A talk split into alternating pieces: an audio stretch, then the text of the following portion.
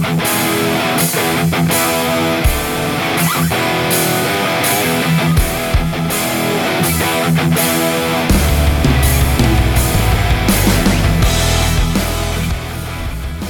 guys, welcome to another shot. My name is Chad Miller, and this is episode one. This podcast is basically an excuse for me to hang out with really cool people and share their stories. We're going to be talking to entrepreneurs, business owners, community leaders, first responders, musicians, artists, and a whole lot more. Some of the stories you're going to hear are hilarious, some of them are heartbreaking, but all of it is interesting. And so I hope you'll stay tuned. This is our first episode, and so I'm going to introduce myself to you guys and uh, tell you a little bit about my story and what it's like to be a full time musician, tell you about my band and what we're doing and where we're headed. Uh, my little brother Jody Miller is going to be in the studio with us, and so I'll introduce y'all to him, and he'll tell you um, some stories about being a musician as well. And um, we got some funny road stories that we'll share. And towards the end of the podcast, we'll go over some of the future episodes and let you know who we've got coming up. And it's going to be a lot of fun. So, once again, thanks for tuning in. Uh, hope you'll share this podcast with people if you find it interesting. And uh, stick around for more coming up.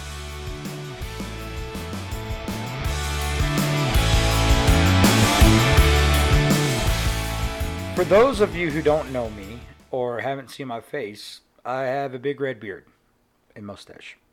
And the other day, my band and I had a gig in Lubbock, Texas. And before I left the house to get in the band van, my wife uh, kind of let me know in a not so subtle way that my beard was becoming unruly. And so uh, we head to Lubbock. We get there a little early and had some time to kill. So we went into Dollar Western Wear. And right near the register, there was a big display from Horn Toad Beard Company. And they are a a men's grooming product company based out of Lubbock, and they had waxes and beard oils and beard balms and all kinds of manly maintenance products. And I was checking it out and found a smell that I really liked called rawhide. Um, I used to do a bunch of leather work and stuff, and so whenever I smelled that smell, it took me right back to my leather shop. Um, it was a great smell. So I picked up some beard oil and some beard balm, um, and we went back to the venue to get ready for the show. I'm in the green room, scraped a little bit of the uh, beard balm out with my fingernail and rubbed it between my hands to get it warmed up and activated. Rubbed it and kind of combed it through my beard, and it immediately brought a shine back to my beard that had been missing and helped me tame all the little runaway hairs without being too stiff. Um, it just made me look like I gave a damn about how my beard looked. Moral of the story is I now use uh, Horn Toad Beard Company product every day on my facial hair. Um, and you should too. They're a great company. They're coming out with new stuff all the time. They're about to release a new beard butter. It's like a conditioner cream um, in a scent that I really, really love called Bourbon Pecan and I can't wait. You shouldn't either.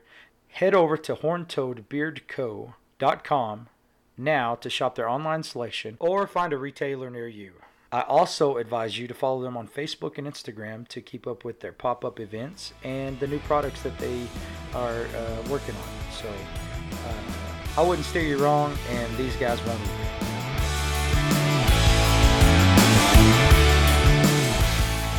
All right, episode one, we're live. Say hi, Jody. What's up, everybody? this is uh, episode one of the podcast, and so we're gonna have. The goal is to have uh, interesting people volunteer to let me hang out with them and get them to talk to me, and I don't have a lot of good friends, so You're screwed. no, but no, it'll work though because, I mean, I think it's a cool deal. The reason why I like this setup and this Avenue. yeah the what's the word the the way the reason why I like this Thing. perspective on What the podcast is because yeah, perspective. I guess I don't know. There's another word there, but the reason why I like this is because I mean it doesn't just have. I mean just because we're musicians, it doesn't have to be just about music. Like um, I've got a buddy who is a. He used to rope. He used to team rope, but now he builds skateboards. He's like forty something. He lives in Happy, Texas.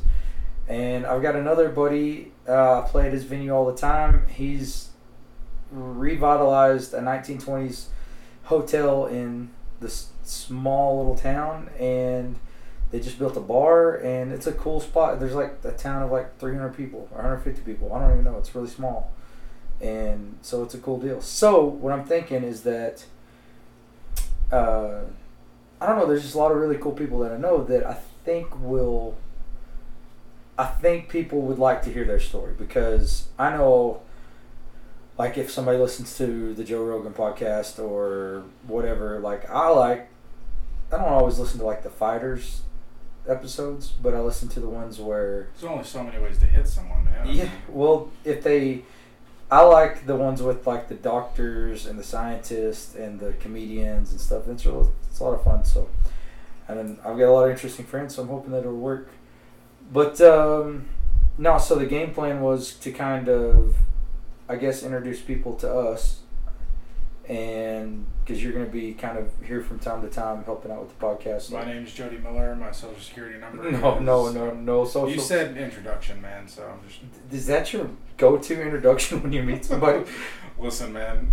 If you There's no stole my identity, your life would be worse. nobody's gonna nobody's gonna move up in the social in social status by stealing your identity. oh no, no, man.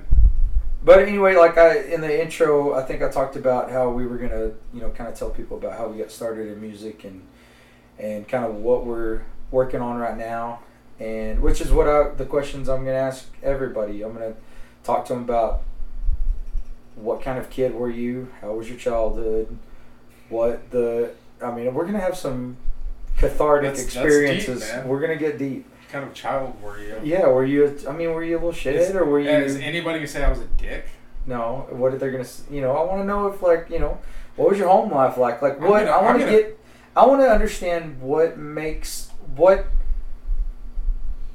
What paths people took to get to where they are now. That's, the. I think that's everything. Like I I. I want to understand the inner workings of people's minds and why they do the things they do and how they made things the way they made them. The inner machinations of my mind are an enigma. Okay, I can edit that out later. The uh, Sorry, folks. It's been a long day. the no. So what I think is uh, no. So like, whenever you know, whenever we got started, you know, our dad played music back in the day uh, with one of our uncles, and he, uh, you know, they used to play like little jamborees and pop up things, and it wasn't. They didn't do it. They weren't out to. I honestly just think they did it for the beer and the girls, um, but they Shout weren't really out. Shout out to mom. Shout out to mom. Uh, it obviously worked, I guess. I don't know, but no, they. I. But they. I mean, they didn't really. It's not like they did it super. They didn't pursue it. Yeah, as, it wasn't uh, like a a big. a means to an end. Yeah, they weren't going into it was like, hey. They were just enjoying themselves and having a good time. Like they weren't going into it saying that, hey, we're gonna be full fledged musicians and and and you know do the rest of lives or the rest of our lives. They enjoyed playing music and could make a little bit of money, and free beer and stuff, and so they did it. And so Dad never he didn't really play a lot as an adult. I mean, occasionally, and then but there was always a guitar around the house. So I guess when I was about eight or nine, I kind of started picking up his guitar, and he would kind of teach me What was that? That old ovation. yeah, that old it had an old ovation um, with the the big bumped around back of them. You know where it's like rounded. That you can't hold on to. No, it was super weird. I mean, it played good. I remember playing on it, and it played as good as any one of those could play. And um, he kind of taught me, you know, a G chord, and a D chord, and a C chord, and I'd sit in front of the radio in uh, in my bedroom and and try to figure out what chord was coming next, and that's how I learned to follow chord patterns and progressions. And and then he bought me a poster. Um, with all the chord shapes on it, and Yeah. I just started going through the list and try to make every chord shape I could. I started out with all the major chords, and then I did all the minor chords, and then the seventh chords, and then I didn't really. I should have paid more attention and played some diminished chords and some minor seven flat fives and some, but I don't. I didn't know learn all those, but uh, yeah. And then so you so then I guess this was probably like hit stuff. 90, 97, 96, 98, somewhere around there. I don't know. I was like what five or six. Yeah, you were probably seven. six. No, you were six, and I was ten. And Santa Claus brought me a guitar and you a drum set. Little, what was that? A Mark Three, like from Hastings. Yeah, it was something Uh, something yeah, horrible. little, And, like- but I mean, to us, it was everything though. I mean, Kick- it was Kick, snare, one tom, and hi hats, man. But I played that thing until it was. yeah. I mean, you even added to it. You, like I remember, you had like your first Zildjian cymbal, and you threw it like. Then you added it to that set, like. yeah. But Man, I rocked that. I rocked And I that had a- for a long time, man. a little Hohner, uh, Hohner acoustic electric guitar, and hmm it was it was great. I mean, and then we learned you know as much as we could on them, and and got a little bit better, and we started kind of practicing in the garage with one of our cousins, Eric. Shout out to Eric Green, so up, dude? And uh, we started playing a bunch of Nickelback songs and I Jet songs, and I don't want that on the record. no, I won't admit to that. man, screw everybody that doesn't like Nickelback Nickelback. gets a bad rap, man. screw everybody that doesn't like Nickelback. Their early albums were okay, man. they were okay. They went hard. They were they were there were some good pissed off teenager rock songs on those albums. They there was some good. I cut my there. teeth on a lot of Nickelback tracks. That's I screw saying. screw everybody who doesn't like Nickelback. Now you may not agree with Chad Kroeger and him shooting pillows with shotguns off his yacht in Key West or whatever he A? got in trouble Isn't he for. Canadian? A. Yeah. But I mean, they were the first first album was dope. Um, but it was them like we like I listened to I remember Hey, do you, do you remember the first song we ever played together? Can you say that on the radio? Uh, she fucking hates me. Oh She Hates Me from Puddle of Mudd, yeah. That was Yeah. an easy song, it was fun man. We uh We couldn't play that one with the parents in the house though. No.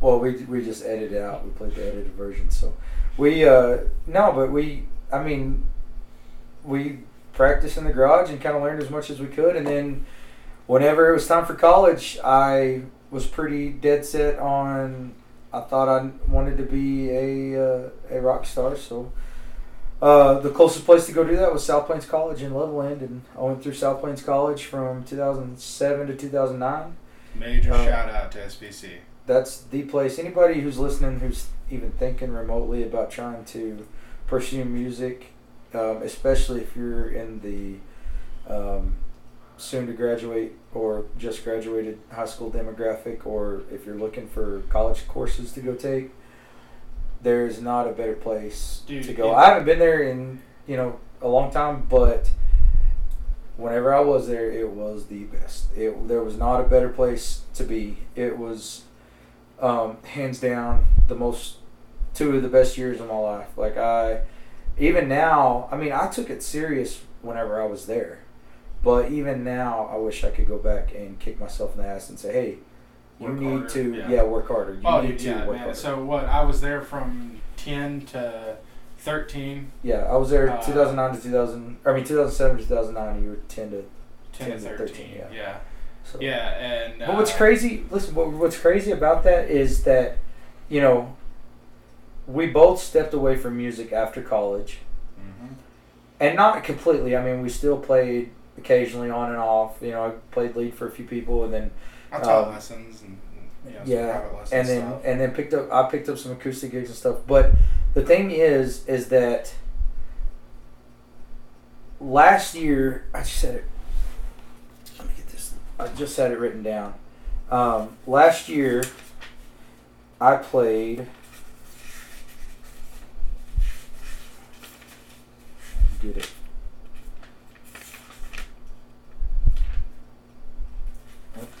on here somewhere.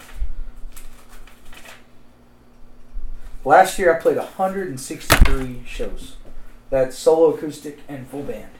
And I guarantee that I used a vast majority of knowledge that I gained from South Plains College in every single one of those shows. And it's not that it's not that you know I didn't figure a bunch of stuff out on my own the hard way because I definitely did.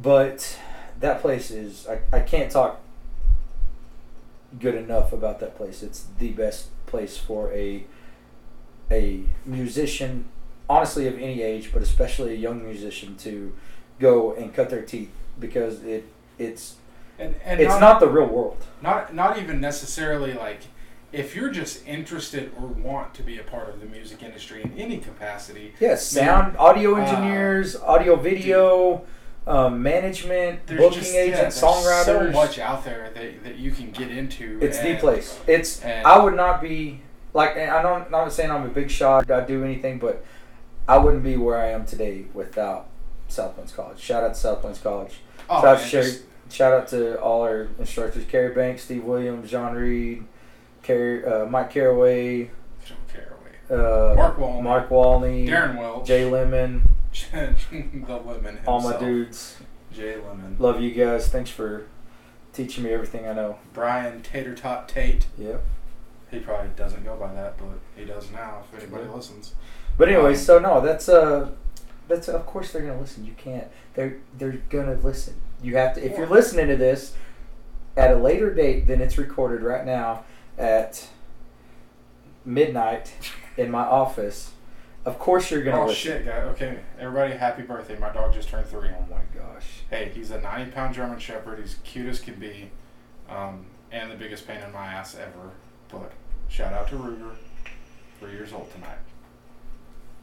Gonna have to get him a, a cupcake or something. I'm gonna edit it. I'm gonna edit that out for sure. Please don't. anyway, no. So okay, after after uh, South Plains College in 2009, you know, I well, I can back up a little bit. The, like a month before we graduated high school, I met my wife, and it took some convincing on her part, but she decided she wanted to uh, be with me as well. And we weren't married then, but we we didn't get married right away. But uh, we we dated on and off, not on and off. We, she's gonna hate that I said that. I didn't mean that, babe. I'm sorry. We dated On. on, and we were together for uh, basically our entire college. She went to WT for a semester, but then moved to Levelland to South Plains with me, and uh, yeah, she we got we moved back to Tulia in two thousand nine. Uh, got married, had a kid in two thousand ten, and then reality hit, and I had to get a real job, and it was hard to find. Wah, wah. It was hard to find. There was Tough uh, in the streets, there bro. was no back then. It was man. There was nothing here. Um, I farmed for a little bit. Worked at 84 Lumber in Plainview for a year, and uh, that was a dope job. I really liked that job. Uh, I could They sell. hired? I could sell the shit. No, they closed down. Oh man. They closed down, man. But my buddy George Rager hired me. Shout out to George Rager. Wait, And, uh, like Rager Dykes? No, no, Oh, not okay. that Rager. No, Say, man. No, that was a weird deal, man. He No. was the coolest dude, man. I remember, dude, there was this old guy that worked there. His name was Bill something, and I can say that I because that guy. I think I can say that because he's not gonna. There's, there's no way he's gonna ever listen to this podcast, but Rager might. I don't know. But anyway, so we, uh, dude, like I found out real quick that when you make commission, it pays to have as many customers as possible. And so, in order to hit my my commission bonuses, man, I I didn't give a shit about anything else. I would, I mean, I would stock stuff when I had to, and I would clean when I had to. But when a customer walked in the door, I guarantee I was the first one there to say, "Hey, what can I help you with?" And the cool thing about Rager is he let us have a little bit of control over our margins and not necessarily like the full company's margin of profit. But if you needed to cut a deal, Well, make a well, because there was another uh, uh, lumber yard on the other side of town, and what people would do is they would come to us and see how much we had two by fours for, and, and then they would call. the. No, they would call while they were in our checkout line, and they'd say, "Hey, McCoy's has these uh, two by fours for a dollar eighty six. Can you do that?" And I'd say, "Yeah, I'll do them for a dollar eighty five. And we get it, and the mark the markup wasn't huge on two by fours, but if you're selling six pallets of them because they're about to frame a couple, you know, house or two, then you know get some make some commission on that. So we did that with everything, though. I mean, like, it, but it, and I guarantee that we were we were doing pretty good. And then, man, out of the blue one day, corporate a couple corporate dudes walk in, and there's some weird blood or something. I can't remember what the deal was, but a couple corporate dudes walked in. They fired Rager and hired his brother-in-law, and his brother-in-law knew that he was already going to get the job. Knew that he was, gonna, and they didn't even give the dude a heads up. Didn't tell him. It's messed up, man. Yeah, dude, I didn't work Let's there get- long after Let's that get because that I didn't. on the podcast. I bet he's got Man. a story. No, I didn't work there long after that. I, I thought that was really shitty the way they did Rager, and and the way his brother-in-law did him. But I mean, I think they were cool about it, and it worked out better too because I think he's like working for the railroad now, and he's like making good money, and he lives down south or something. Or no, they live in. Uh, he lives somewhere down Dallas or something. I don't know, but Anyway, so you worked for 84 Lumber. yeah, I worked for 84 Lumber for a while. And then um, started to, I worked for a cabinet shop during college. And so whenever we came back after 84 Lumber, and kind of during 84 Lumber, I started picking up odd jobs and stuff and, and doing carpentry work. And then Is that when we started building lawn chairs? Wasn't that I, s- I started building lawn chairs. Well, yeah, because I would get a good discount on the lumber. So I would load up and all the cull piles, I would buy them and take them home and use what was usable and, and turn them into some badass lawn furniture and stuff. And and I'm sure there's still some of my chairs and stuff floating around out there somewhere. We uh, I forgot to turn my phone on silent. We uh, Aw, man. we um yeah we definitely you know kind of made some money doing that and then uh i started getting covered up we just had our oldest son um we just had him he was our first baby and we just had him and i was working the schedule there sucked it was seven on two off so you had to work seven days in a row and it sucked and so i was wasn't home and I needed to be home more, so I quit there and went to uh, and started uh, just working for myself, just taking remodels and stuff, and did that for a while. Dude, And then is that so? I was still in high school at this point, no, or maybe fresh out No. of high school. no, you were about you were in college, the first year in college. Dude, when did you make me build that deck with you? When it was like a thousand and five degrees outside. When it, at Jeff's or that ha- that house, man, I don't remember. the one here. It was so like Tor- I've got brain damage, man. It was so hot outside that. I think mom and dad dropped you on. I don't think that's from the heat of the sun. Hey, man. The I'm heat of the sun has just intensified your brain damage. I'm a drummer. All I have to do is count to four and start over. We're- But now, so yeah, I'd build decks and fences and whatever. But it was uh, it was one of those things where I could make more working for myself and make my own hours and be home every night. So I started doing that stuff. And then uh, I'd always it's like you know, Dad was a firefighter and and I always kind of was interested in that. And so me and my my best friend Brian, we um, decided we were both going to go through the fire academy together because they had great insurance benefits and they were paying good. Well, he he applied to the fire academy and got in, and I was a I was a day late turning in my application to the fire academy for whatever reason, and I'm I'm really lucky that it happened that way. But I I was a day late, and so I could I couldn't get into the fire academy. I took, couldn't take the physical agility test that year, so I told him I said, "Well, you've got to be an EMT, so I'll go get my EMT certification first. You get your fire certification. We'll switch, and then by this time next year, we'll be out and we'll be on the department and you know go blowing and going." So anyway, so I took a EMT basic class in Silverton and got hurt on at uh, at uh, Tule Creek EMS here in Tulia, a lovely establishment, and I uh, worked there for six and a half years. Went through, got my or right after I got my basic, I went through and got my intermediate and paramedic, and I was a paramedic for six years or so, and loved every bit of it. And then tore my shoulder up lifting a 500 pound patient one day, and had to have six. Yeah, that's what it sounded like. I popped it back in, and then had to uh, finish lifting the guy and take him to the hospital before I could even file a workers' comp claim or anything like that. And so uh, it was a uh, it was an easy decision after after I got my shoulder uh, after the five they put five pins in my shoulder put it all back together.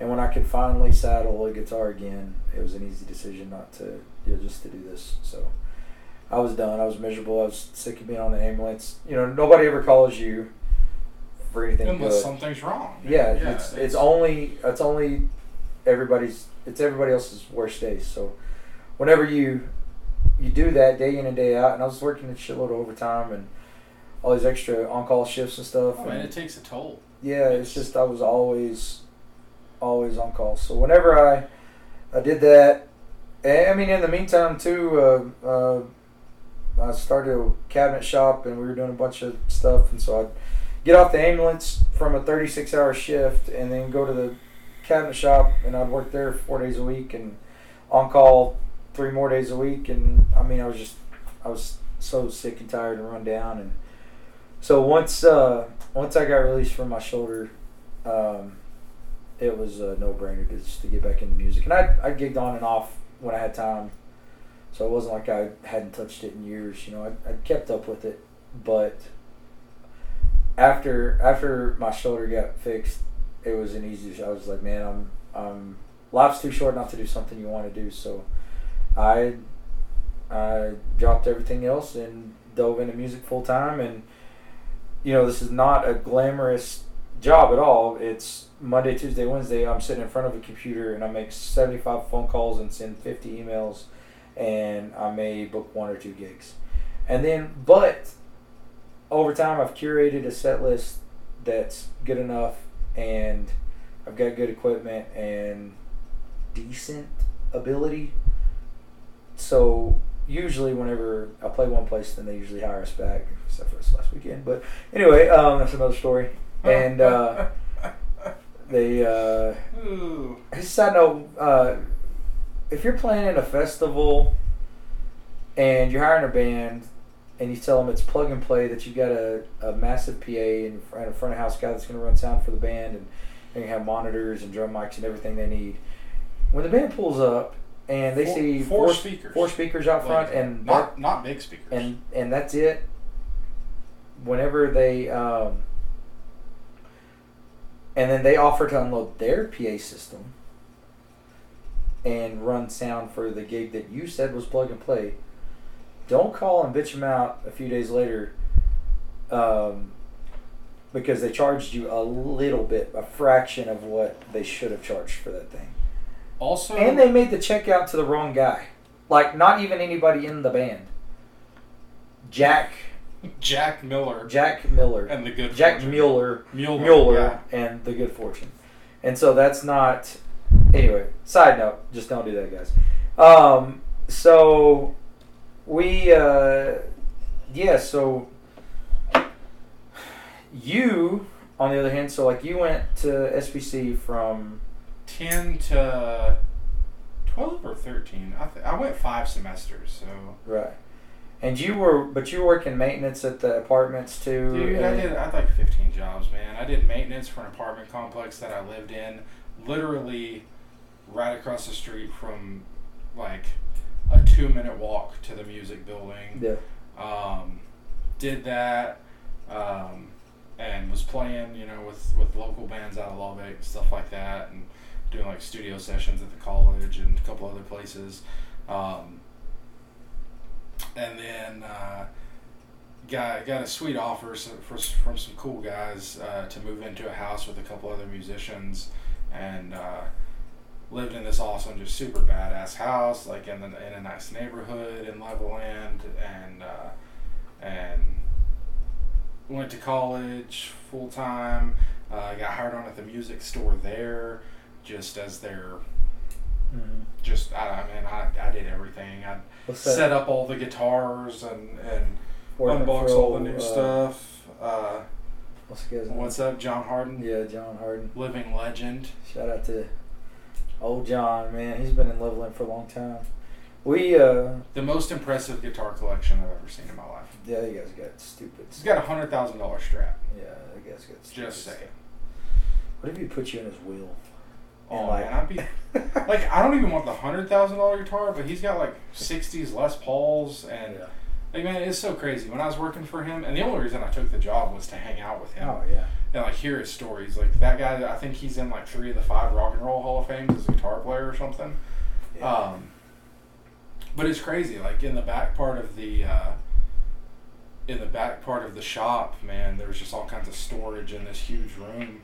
And when we'd get slow, or like if it was before we open or after we close or something, like I just walk back to the back and like open a guitar case, and there's like a 60 Strat, like completely Yeah, original, like yeah, Like in brand new, great yeah. or there'd be like '60s, '70s, le- like Gibson Les Paul. What's crazy is so he. How wonder how long did he have that music store? I mean, he had it from uh, from a long time, right? Man, Or did he like just right after? Like he, I don't know when he left the as the head of the commercial. But I'm saying, when did he start the music store? Because About that the same time, I think. no, he had it for he had the music store for a long time though, right? Yeah. Okay, so what I'm saying though is, can you imagine? It, so say what it's 2019, almost 2020. So right, so like if I started a music store tomorrow and ordered a bunch of American Strats and Tellys and Les Pauls and all the good guitars and shit, and a bunch of Gibsons and all, like if if I ordered just a bunch of American made guitars and then didn't touch them for 50 years. Like, do you know what they'd be worth in 50 years? Like, Well, dude, be- so the crazy part was none of those guitars were for sale. I know they were just his. They were just right? his, man. Like I'd bring it up to the front and be like, "Hey, John, what's this?" He's like, "Well, let me look at it." And yeah, this old cowboy. Oh, this man. is my- yeah, old cowboy with a grape cigar in his mouth. Like Yeah. didn't even smoke them, just chewed on them, Yeah. right? And he'd kind of pull his glasses down and look at it and be like, "Oh man, I think I got three of those." He said, "I bought. Well, I don't know when I bought it, but I probably bought it right around the time it came out." Yeah. And he said, I don't know. He's like, there's probably two or three more at my house. I, I don't know. I don't know. And I'd be like, all right, John. Well, and then like he'd pull down some like twenty or thirty thousand dollar guitar. And be like, hey man, can you go put strings on this? And be like, John, I don't even play guitar, man. I'm a drummer. Like, Yeah. don't trust. And you know, he taught me how to do all that. But, but yeah, man. Reach, So you worked there, you worked there, and then worked there. Uh, I took a little gig. I might technically still be employed by Levelland Country Club. It's the craziest job I've ever had. Um, man, I like. In order for me to like my summer job when I was in high school was working for Plainview Country Club as a greenskeeper. Man, I mowed seven days a week. Um, would save every bit of my money for the entire summer, and then at the end of the summer, I'd go blow like three or four thousand dollars on a new drum set. you still have a couple of those. Well, yeah, I got a collection, man. But you know, at 15 years old, ordering a custom drum set and dropping a couple grand on it, and like your dad's driving you to the store, like, are you sure? Like, you can buy a car with this money, son. You're about to be 16. Like, oh, I can drive a drum set, mm-hmm. man. We're good. Like, I, I don't need a car. No, you can drive me. I'm good. Yeah. but yeah, man. So like, I, I got this job. I was like, well, man, I'm good at. I, I can mow the crap out of a out of a golf course. So I went and applied for a job uh, and got got hired right away at Levelland Country Club.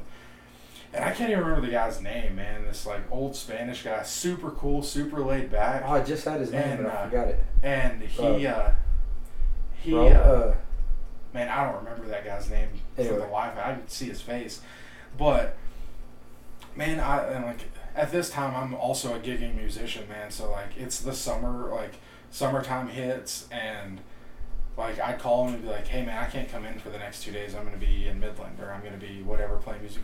All right, man. Well, just whenever you want, come back or whatever. And so it kind of got to the point where I would, I would go and work for like a week, and then I'd take like five days off, and I just wouldn't even call him, you know, which is shitty on my part, right? But then I'd show back up. knows, uh, like he- I'd show back up in a week, and he'd, he'd be like, "Oh, hey man, it's so good to see you," and like shake my hand. And then, hey, And- can you go mow this? And be like, hey, yeah, man, uh, if you want to go go uh, mow the greens on, on 9 through 12 or, you know, 9 through 18 or whatever. And I'd be like, all right, cool. And then, like, I'd show up that day and then I'd, like, pick up extra gigs because I was doing lots of fill in work. And, dude, I wouldn't show up for, like, two weeks. And then I'd go back and he'd be like, oh, hey, man, can you go do this? Yeah, dude, he just, like, and it was so crazy, man. So, like, I just kind of want to know if I go back over there, if he's just gonna be like, oh, hey, man, Can you go mow the green?" hadn't got a check from him in almost 10 years or whatever it's No. been, you know, eight years, something like that. So you, so you work the country club. So whenever, yeah, what did you do? I can't remember. Whenever you left level out. was that whenever you went to? Yeah, man, so I moved to Plainview. Uh, I got done with college, uh, came back home for like, came back to Tulia for a few weeks, man, or something like that, and and I'd been out on my own for long enough. I didn't want to live with mom and dad, you know, and uh, so I did the opposite. I moved in with my grandma. Uh, shout out to grandma, she's cool as shit. What up, Uh, so, I uh, I moved to Plainview, and my cousin got me a job working for this like super high end carpentry company, and we do like all kinds of weird custom custom paint jobs and like faux finishes. I could make your walls look like leather and like all kinds of crazy stuff.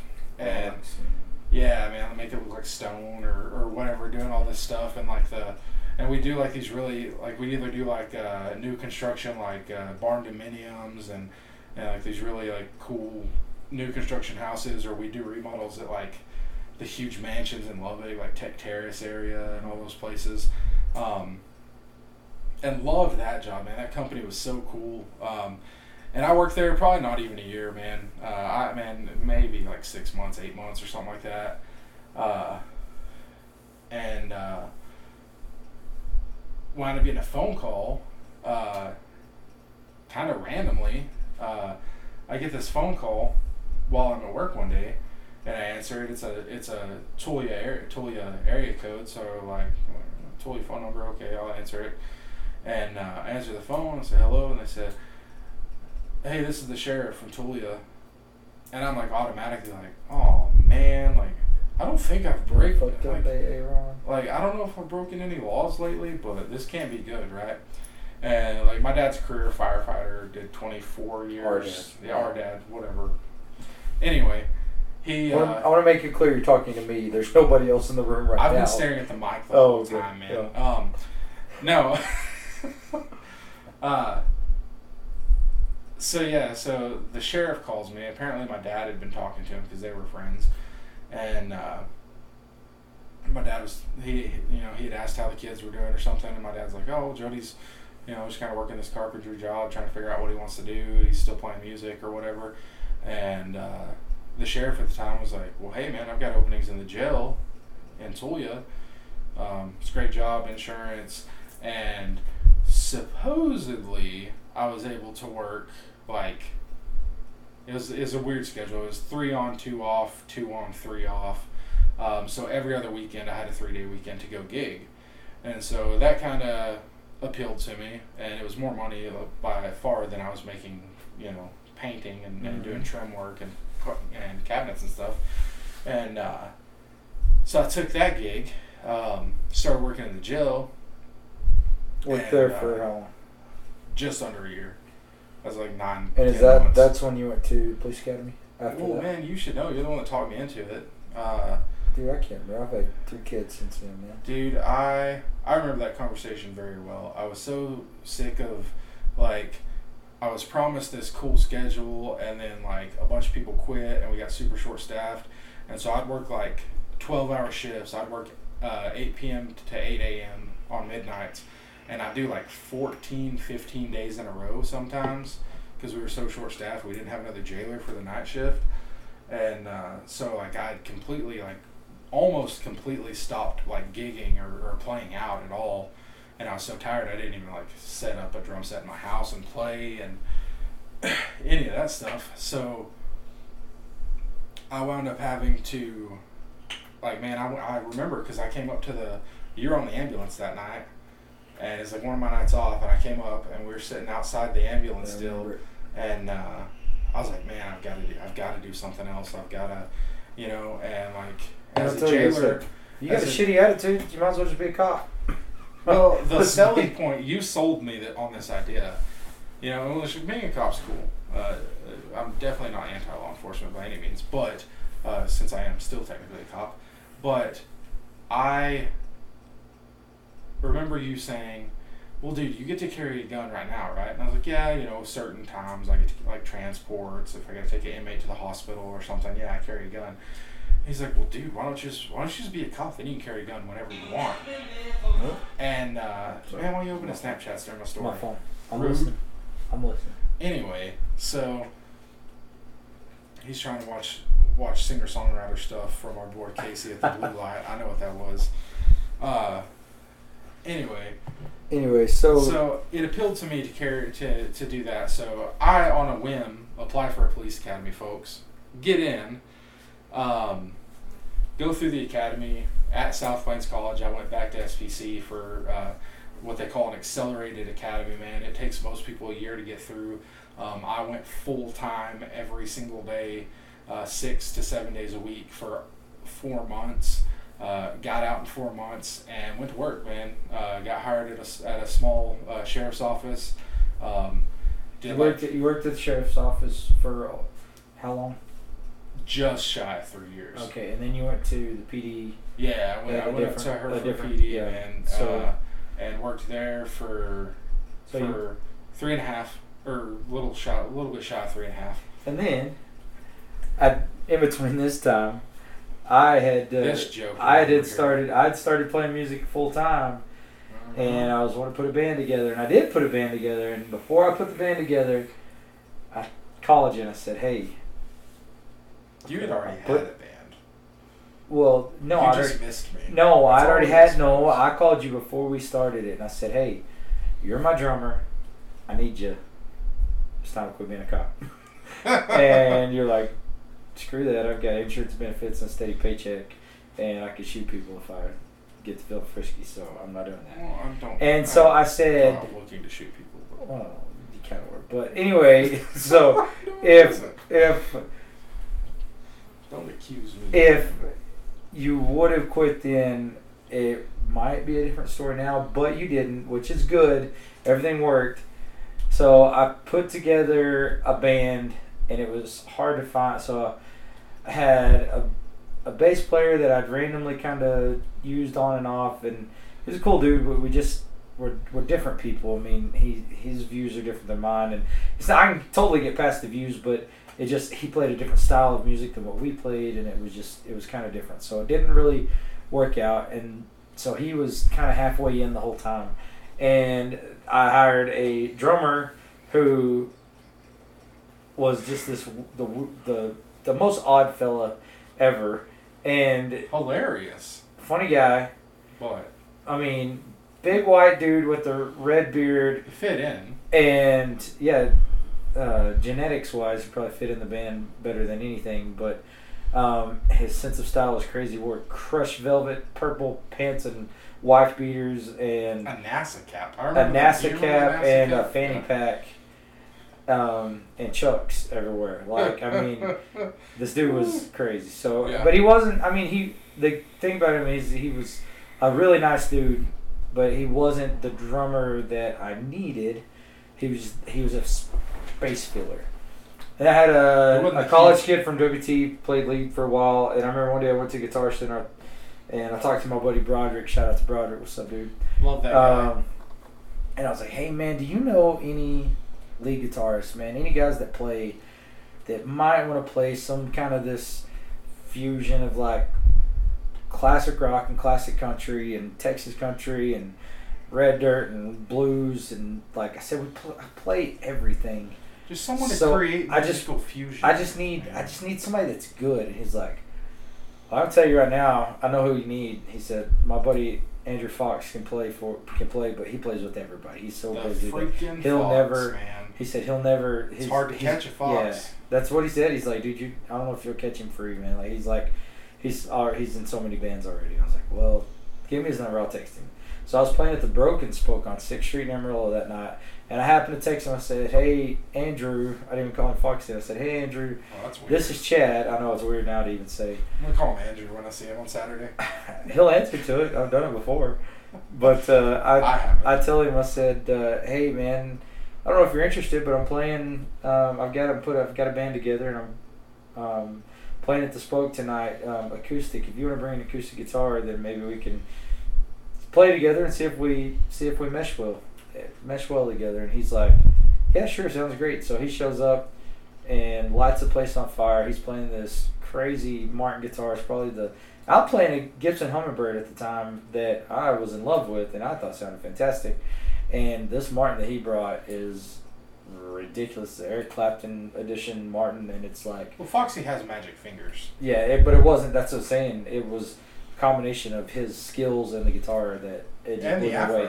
And his, his That's where he keeps. That's where he he keeps, keeps all his his power- skills. keeps his power in the hair. Powers in the afro. But anyway, so I was sold like a 30 seconds into him playing. I was like, okay, this is my guy. So he finished the set with me, and I think I gave him like 50 bucks or something, or maybe I didn't give him any. So I'm gonna say that I gave you 50 bucks, Foxy, and if I if I didn't, you can come on a later podcast and Call you a liar. and yeah, call me a liar. But I'm gonna say I gave him 50 bucks or something to cut of my pay, and um, and I told him I was like, okay, I need to know your schedule because I, I need I need you. And he's like, yeah, man, I'm in a lot of bands, but maybe we can make it work. So then I went back to to Jody. I was like, okay, now we need a bass player because you have to quit because now we're everything's gonna work out. Like if if Foxy stays with us, everything else is gonna work out because you're the gonna biggest quit. mistake you You're made gonna was quit. hiring me on bass. Yeah, so I said you're gonna quit, and or or f- help fill in. I'm letting the bass player go, and I'm letting the guitar player. The, gar- the guitar player moved to Idaho, and like just randomly, like three weeks into, it, we had gigs lined up, and he played one gig with us, and then moved to Idaho. Um, and so I scrapped the guitar player and the bass player, and I still had. excuse me. I still had my drummer hanging around, and um, so I didn't really know what to do, but I couldn't really kick him out of the band, and he didn't want to learn how to play bass, so I just left him on drums. And Jody started playing bass because he I owned he, one. he knows I- he knows what a bass guitar is, so he started playing bass. one. And Foxy was on lead, and we were killing it, and it sounded good. Now, granted, okay, here I want to tell the people just so they know. I do have the capability to play bass, but I had been a cop for like six years at this time and hadn't played bass in six Well, here's years. the here's the thing So- though, right? So like it's like riding a bike. So anyway, I did it. I did everything completely backwards. Uh, our drummer had a buddy who was going through the WT music program in Canyon and needed to record a band. So he calls one day and he's like, "Hey, do you want to record a free song?" And I said, "Hell yeah, we do." So we go to this guy's uh, his teacher's home studio. Um, it happened to be Stephen Dolezal, and he records us, and it sounds amazing. And so all these songs that I had written that I was ready to record ourselves, we were going to do it in my home studio. Um, Stephen shuts that avenue down, and, and I'm just sold on everything he does. So That is that- a wizard. he's a he's a freak of nature on the uh, computer recording somebody. So we we scrap whatever we're doing and we decide uh, work out a deal and we we we're gonna record the project with him. Well then we record a few songs. The drummer quits.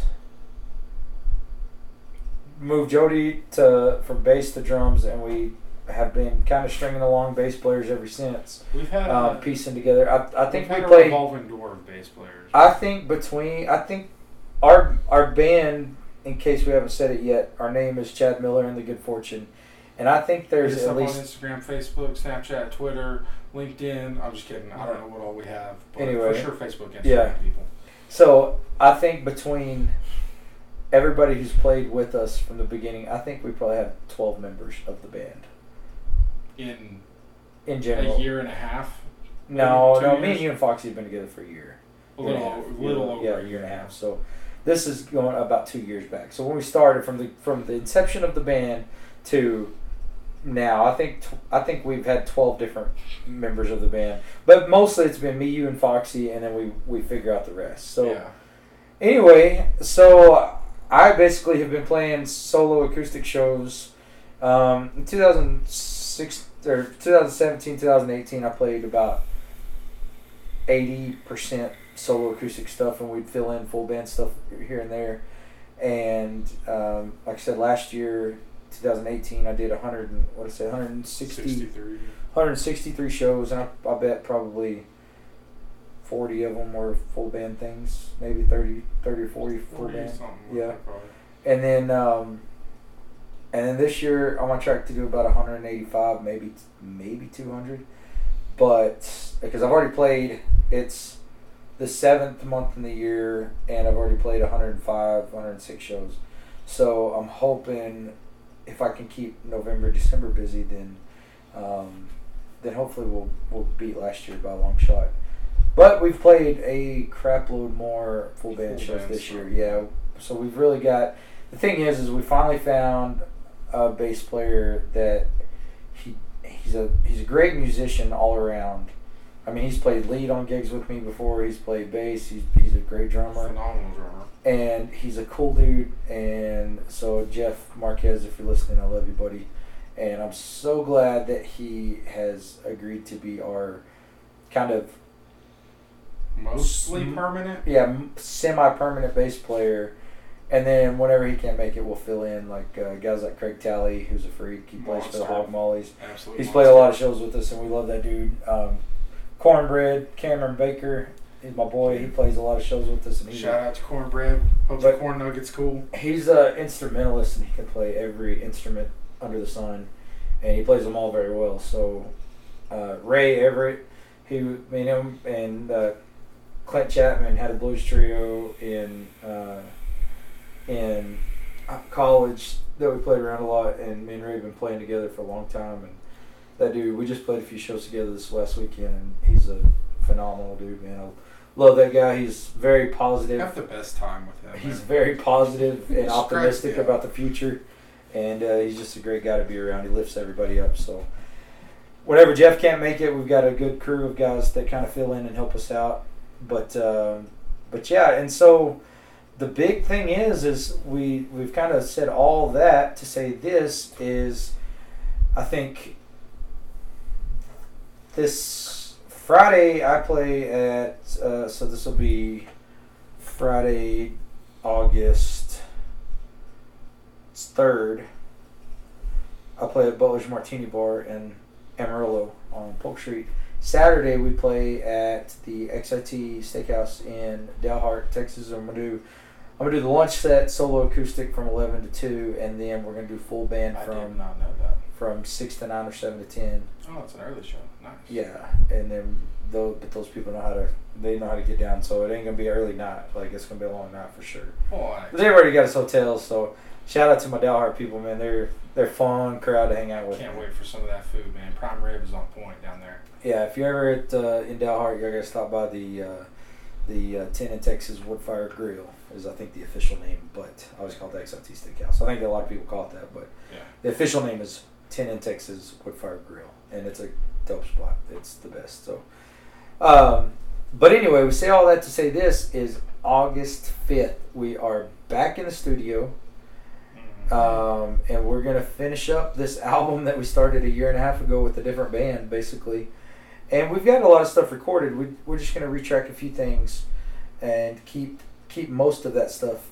And then I've written like I think we're gonna add six more songs. It was just gonna be like a four song EP, and we were gonna record it fast and get it out. But Steven is so good at what he's doing, and he knows so well. He's the one that really convinced me. He said, "Pump the brakes a little bit." He said, "Look, you want it to be the best representation of what you are. You don't want to rush something and put it out there and it be crap, because it could turn off people that potentially will would be lifelong fans of what you're doing. And so if you rush something and it sounds like crap, and he's not saying we sound like crap. He just he knew that we had more uh, potential to be better because even he would walk out of the studio singing our songs, and he's not a country guy by any means. He had a real popular band in the early 2000s called Deep Diver, and they they were on MTV a lot. They were on that Rob Dyrdek's Fantasy Factory. They were, I mean, they were a really good contemporary like pop rock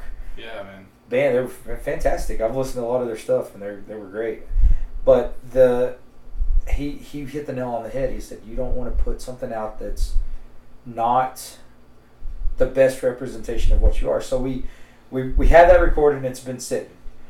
And so what we're doing is we've written I've written six new songs. Oh, I've written a lot more, but we've got six that are all the parts are written for and they're good songs and we're going to put them out. And so hopefully by this time by the end of September we have everything out. We have a CD, I mean a, a single released so far and we're going to be able to release the album. So we're about to uh, we're working with uh, we're working on a few things. We're gonna have a big merch order coming in soon. So anybody wants hats, caps, um, Koozie koo- stickers. koozie stickers, CDs, download cards, shirts, all that good stuff. A hug? I'll charge you for a hug. Just Yeah. saying. We uh, we're gonna have all that stuff, and we're gonna have the CD done soon. So it's gonna be a full length album, and it's gonna be honestly, I I try to be as humble as possible in this this line of work because egos are egos can Poisonous, easily man. they can easily get out of control. But it's not that I have an ego, it's that I'm proud of the songs that I've written and the work that we put in on them. And I would easily say that it will compete with anything that's on Texas Red Dirt Radio right now, and that it will. There should be a lot of people that like these songs. They're they're easily relatable. Some of them are funny. Some of them are sad. Some of them are serious. Some of them are love songs. I mean, there's there's a lot of good ones. They're all bangers. I like them all. So it's gonna be. You're too white to say bangers. yeah, no, I said it anyway. bangers. They, they can't see me. They don't know that I'm super white. You, They you can sound white. I'm Everybody Irish. close your eyes right now. What color are we? Purple. Well, I kind of already told them in the uh, the uh, uh, sponsored commercial earlier that I was just a big guy, white guy with a red beard, so Oh, I'm sure yeah. that they know.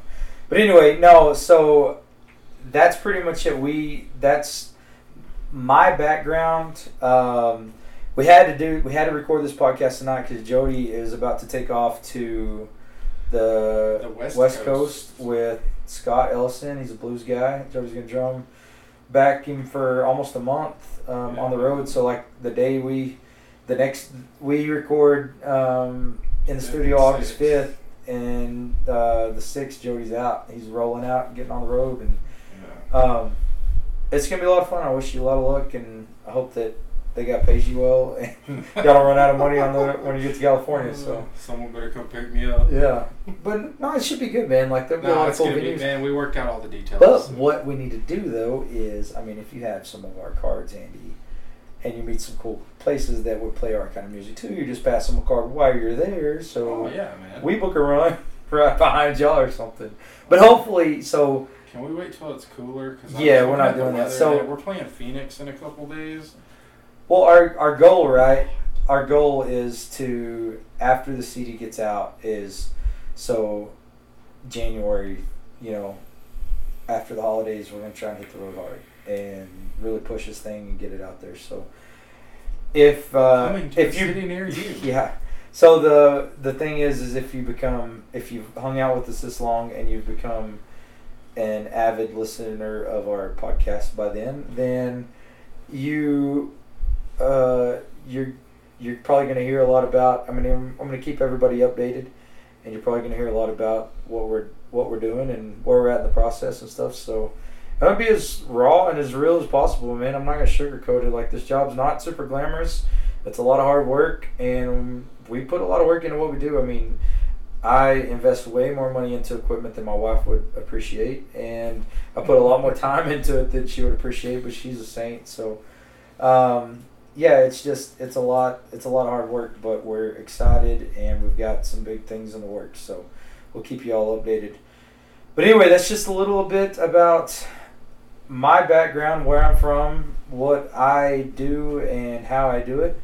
Um, that introduces you to Jody. So from time to time, So not every episode, but from time to time, he'll be in here hanging out and recording with us and stuff.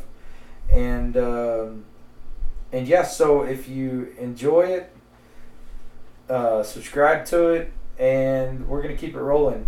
I was gonna kind of give y'all some hints about what we've got coming up. I've got an interview that I'm gonna do pretty quick with one of my buddies who I call him a skateboarding cowboy because he's a used to be a team roper, and now he's in his.